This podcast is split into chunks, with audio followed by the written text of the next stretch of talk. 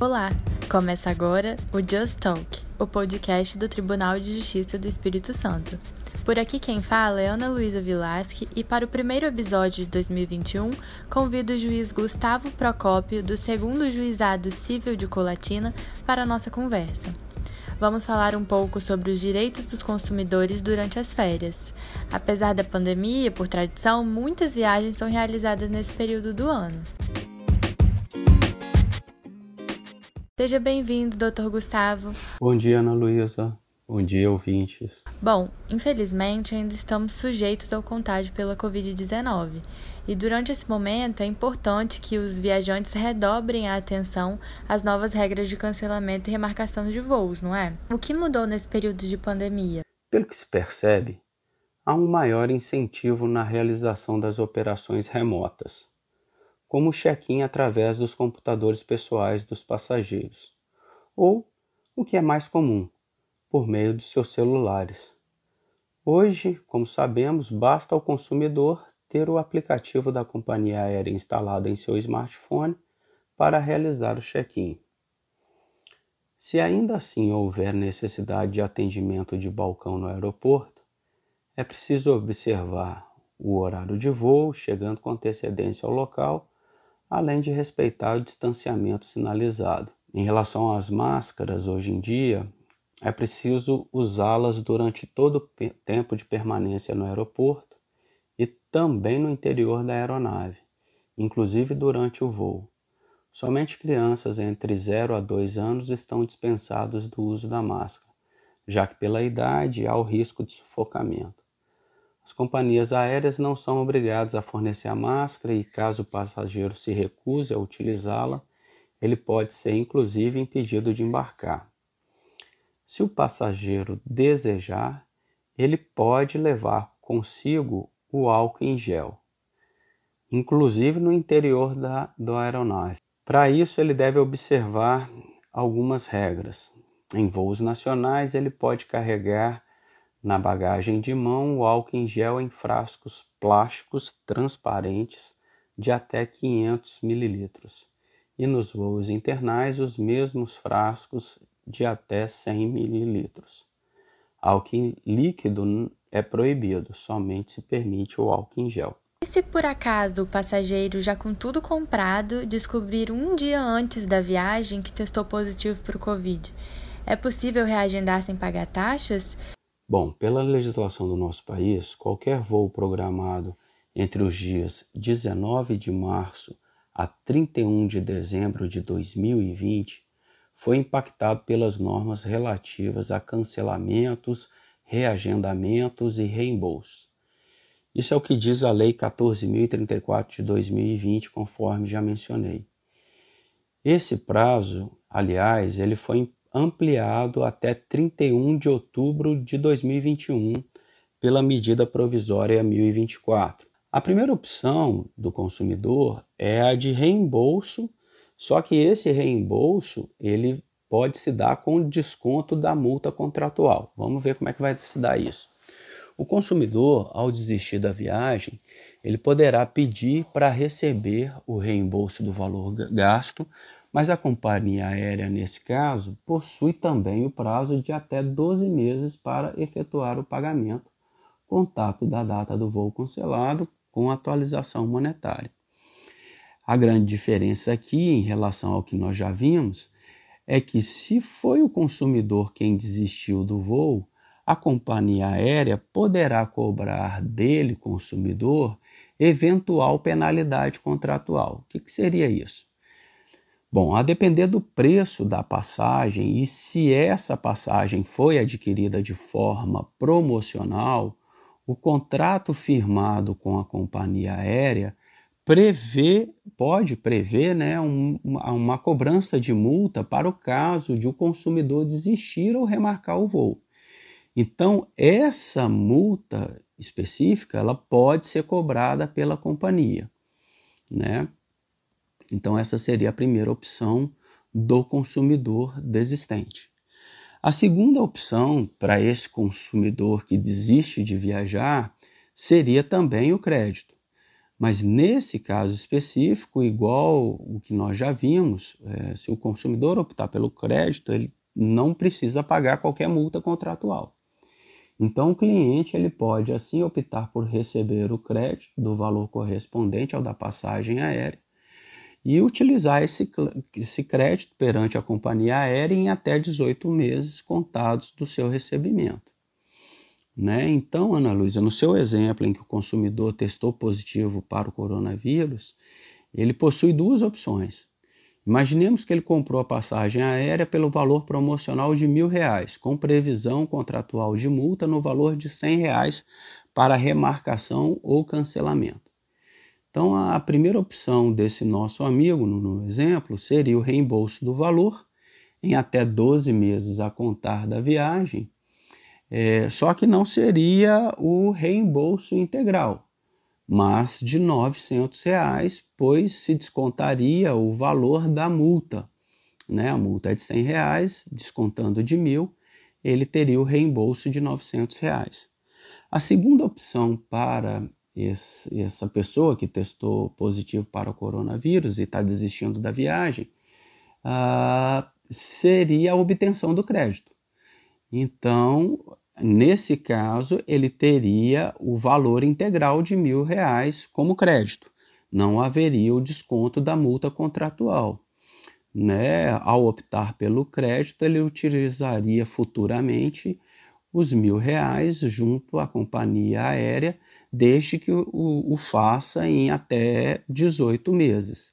Esse crédito pode ser, ser utilizado por ele próprio consumidor desistente ou por alguém que ele indique, seja um amigo, um parente, enfim. Algo que sempre acontece é o overbooking, né? Então, o que uma pessoa deve fazer ao perceber que seu bilhete foi vendido pela empresa de viagem sem que houvesse mais espaço naquele meio de transporte? O overbook é tecnicamente a preterição de embarque. É, acontece quando o passageiro ele é impedido de embarcar na aeronave. Apesar de ter adquirido regularmente sua passagem aérea e de ter cumprido todos os requisitos para o embarque. Isso pode acontecer por causa da venda de passagens além da capacidade do avião, ou quando se tem uma troca uh, por uma aeronave menor ou por outras questões técnicas de segurança operacional. Bem, nessa situação de overbooking, o que fazer, né? Uh, o passageiro possui os mesmos direitos de quem teve um voo cancelado. Então, a orientação é que ele mantenha a tranquilidade e se dirija até o balcão de atendimento da companhia aérea para solucionar a situação. É, é possível, então, desistir da viagem aérea e ser reembolsado integralmente, né? Uma opção. Outra opção é solicitar que a viagem seja realizada por um outro meio de transporte. Essa opção não é tão comum, mas ocorre quando a distância não é tão longe, as opções de voo são escassas. Né? Exemplo típico é determinado trecho que só possui voos às terças e aos sábados. Né? O consumidor foi vítima de overbooking na terça e, como o próximo voo só seria no sábado, optou por realizar a viagem através de ônibus, o que deve tudo ser custeado pela companhia aérea nessa situação, né? nesse nosso exemplo. Né? Bom, apesar dessas duas opções, a, a opção mais comum né, é a reacomodação no outro voo né? Essa reacomodação ela deve se dar o mais breve possível e pode ser em voo da própria companhia aérea ou de outra empresa, né? É, além desses pontos básicos sobre o, o overbooking, é preciso realizar uma distinção entre aquelas pessoas que são voluntárias ao não embarcar e aquelas que não o são.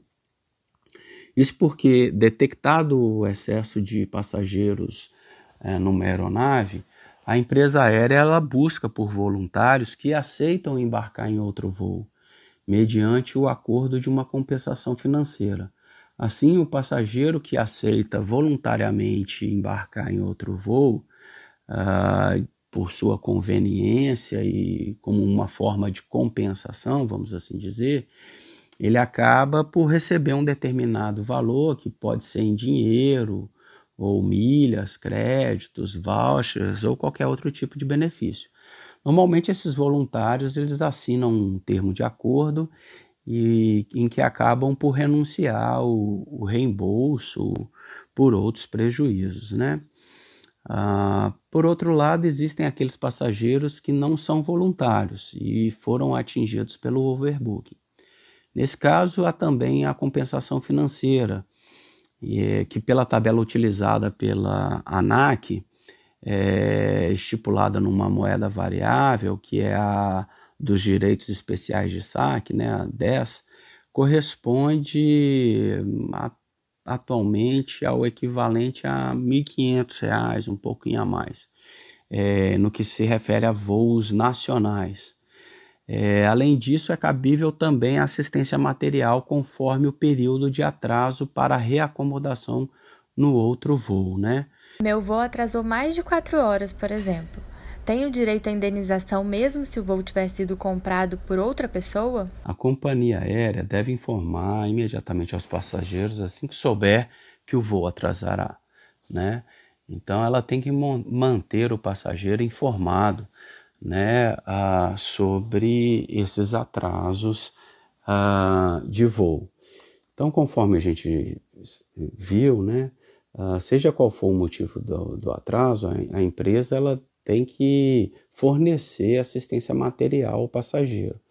As obrigações da companhia aérea elas vão variar de acordo com o tempo de atraso de voo. A partir de uma hora, o passageiro tem direito à comunicação, né, internet e telefonemas. A partir de duas horas, o passageiro possui direito à alimentação, né, lanches, bebidas. Né? A partir de quatro horas, o passageiro tem direito à acomodação, hospedagem, se for o caso, e também direito ao transporte do aeroporto ao local da acomodação. Bom, seu questionamento foi nas situações de atraso superiores a quatro horas ou mesmo quando há o cancelamento do voo. Além desses direitos que, destacados né, e revistos, comunicação, alimentação, hospedagem, acomodação e transporte, é, a companhia aérea também é obrigada a oferecer alternativas aos passageiros em relação ao próprio contrato de transporte em si. Né? A escolha é sempre do passageiro de acordo com a opção que melhor atenda às necessidades dele, passageiro. Antes da nova lei, em situações como a descrita na sua pergunta, Ana Luísa, na qual o passageiro era vítima de overbooking, permanecia por um tempo de espera muito superior a quatro horas para reacomodação no outro voo, os tribunais brasileiros tinham a tendência de condenar as empresas aéreas a pagarem indenizações aos consumidores sob fundamento central de ocorrência de dano moral. Havia, dessa forma, um entendimento de desnecessidade de demonstração desse dano moral, pois se compreendia que esse dano decorria da própria situação vivenciada pelo consumidor. Era o que se chamava, né, tecnicamente, de dano em ré ipsa, né? No entanto, a nova legislação alterou essa presunção de que o dano moral por si só ocorria com a ocorre com a situação vivenciada pelo consumidor.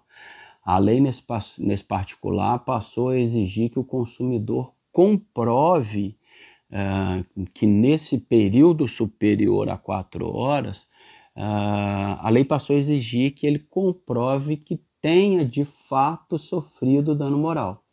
Enfim, são situações que vão merecer toda a atenção do judiciário daqui em diante. Né? Há uma grande discussão no meio acadêmico quanto à sensibilidade desses pontos, em especial no que diz é, respeito à própria teoria da responsabilização civil, né? E se seria possível ao legislador trilhar o caminho de previamente despenalizar o agente causador do dano. E a viagem com animal de estimação, doutor? A gente sabe que para muita gente os bichinhos são como filhos, né? É um direito do passageiro ou é uma opção da empresa? Realmente, os pets ou animais de estimação ganharam destaque no setor aéreo, justamente em função dessa percepção que você menciona, Ana Luísa. Hoje, as companhias aéreas oferecem o serviço de transporte de animais em avião, de maneira que o pet pode viajar ao lado do seu dono na cabine ou no bagageiro uh, da aeronave. É claro que isso depende das restrições das empresas aéreas, tais como o animal em si, a sua raça, o seu porte e a sua idade. Bom, a regra comum a todas as companhias aéreas é que o cão ou gato seja acomodado numa caixa de transporte. Essa caixa é conhecida como kennel e pode ser adquirida em pet shops ou lojas especializadas. As medidas da caixa de transporte dependem de cada companhia aérea, de modo que, quando for adquirir, é importante já saber as especificações e dimensões. Normalmente a caixa deve ser resistente, né, bem ventilada e com tamanho adequado para o animal. Né? Deve possuir uma trava que impossibilite o cachorro ou gato de sair do kennel. Lembrar também que o pet precisa de espaço para se movimentar dentro do kennel precisa de conforto e vai porque ele vai permanecer nessa caixa durante toda a viagem. É importante destacar também que o animal, né, ao ser transportado, deve estar limpo e sem odor desagradável. Né? Já houve caso em que o, o animal estava sujo e a companhia não permitiu a viagem. Ou seja, a higiene tem que estar impecável. Né? Não é indicado sedar o animal e, inclusive, algumas empresas proíbem o transporte de animais sedados. Ah, se o pet for viajar na cabine, né, ah, será preciso colocar o kennel abaixo do assento e lá permanecer durante a viagem. Né? Por outro lado, se o animal viajar no porão da aeronave, é necessário identificar o PET e também a caixa de transporte. Nesse local, né, no porão, o kennel normalmente é preso né, uh, para evitar que fique se mexendo né, e, e, e para impossibilitar que o animal fique agitado ou estressado. Né? Uh, aliás, é até importante ficar atento ao desembarque, né? Porque se ele tiver, se o pet tiver viajado no bagageiro do avião, é, ele não deve ser colocado na esteira e sim deve ser retirado ah, na área de bagagens, né? É, além da caixa, é preciso ficar atento à documentação do PET, né? Essa documentação tem que estar em dia, né, dentro dos prazos permitidos. E qual é essa documentação? Vacina e atestado de saúde específico para cada viagem aérea, né? E por último, né, para a gente finalizar aqui, é necessário esclarecer que a situação dos cães guias não é a mesma dos pets.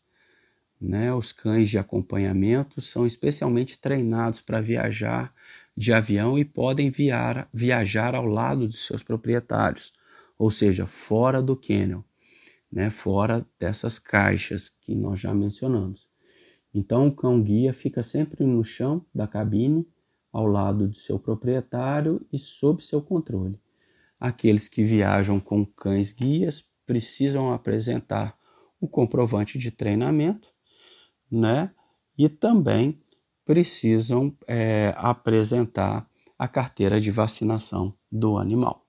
Destaco finalmente que qualquer problema que o consumidor venha a ter em relação à viagem aérea, existem os núcleos consensuais de soluções alternativas, existem os PROCONs e ah, por último, existem também os juizados especiais cíveis, eh, lembrando que os juizados especiais cíveis, caso a demanda seja no valor de até 20 salários mínimos, eh, não há necessidade de se acompanhar por um advogado, basta que se procure o centro de abertura para o ajuizamento da sua respectiva ação. Então, é, há sempre a busca por uma solução para o seu problema. É, me despeço aqui agradecendo a oportunidade e desejando a todos um bom dia. Sua participação foi ótima, doutor. Obrigada. E você aí de casa que nos acompanha, para dar mais sugestões de temas, é só entrar em contato através das nossas redes sociais, TJS Oficial. Desejamos um excelente 2021 e até mais!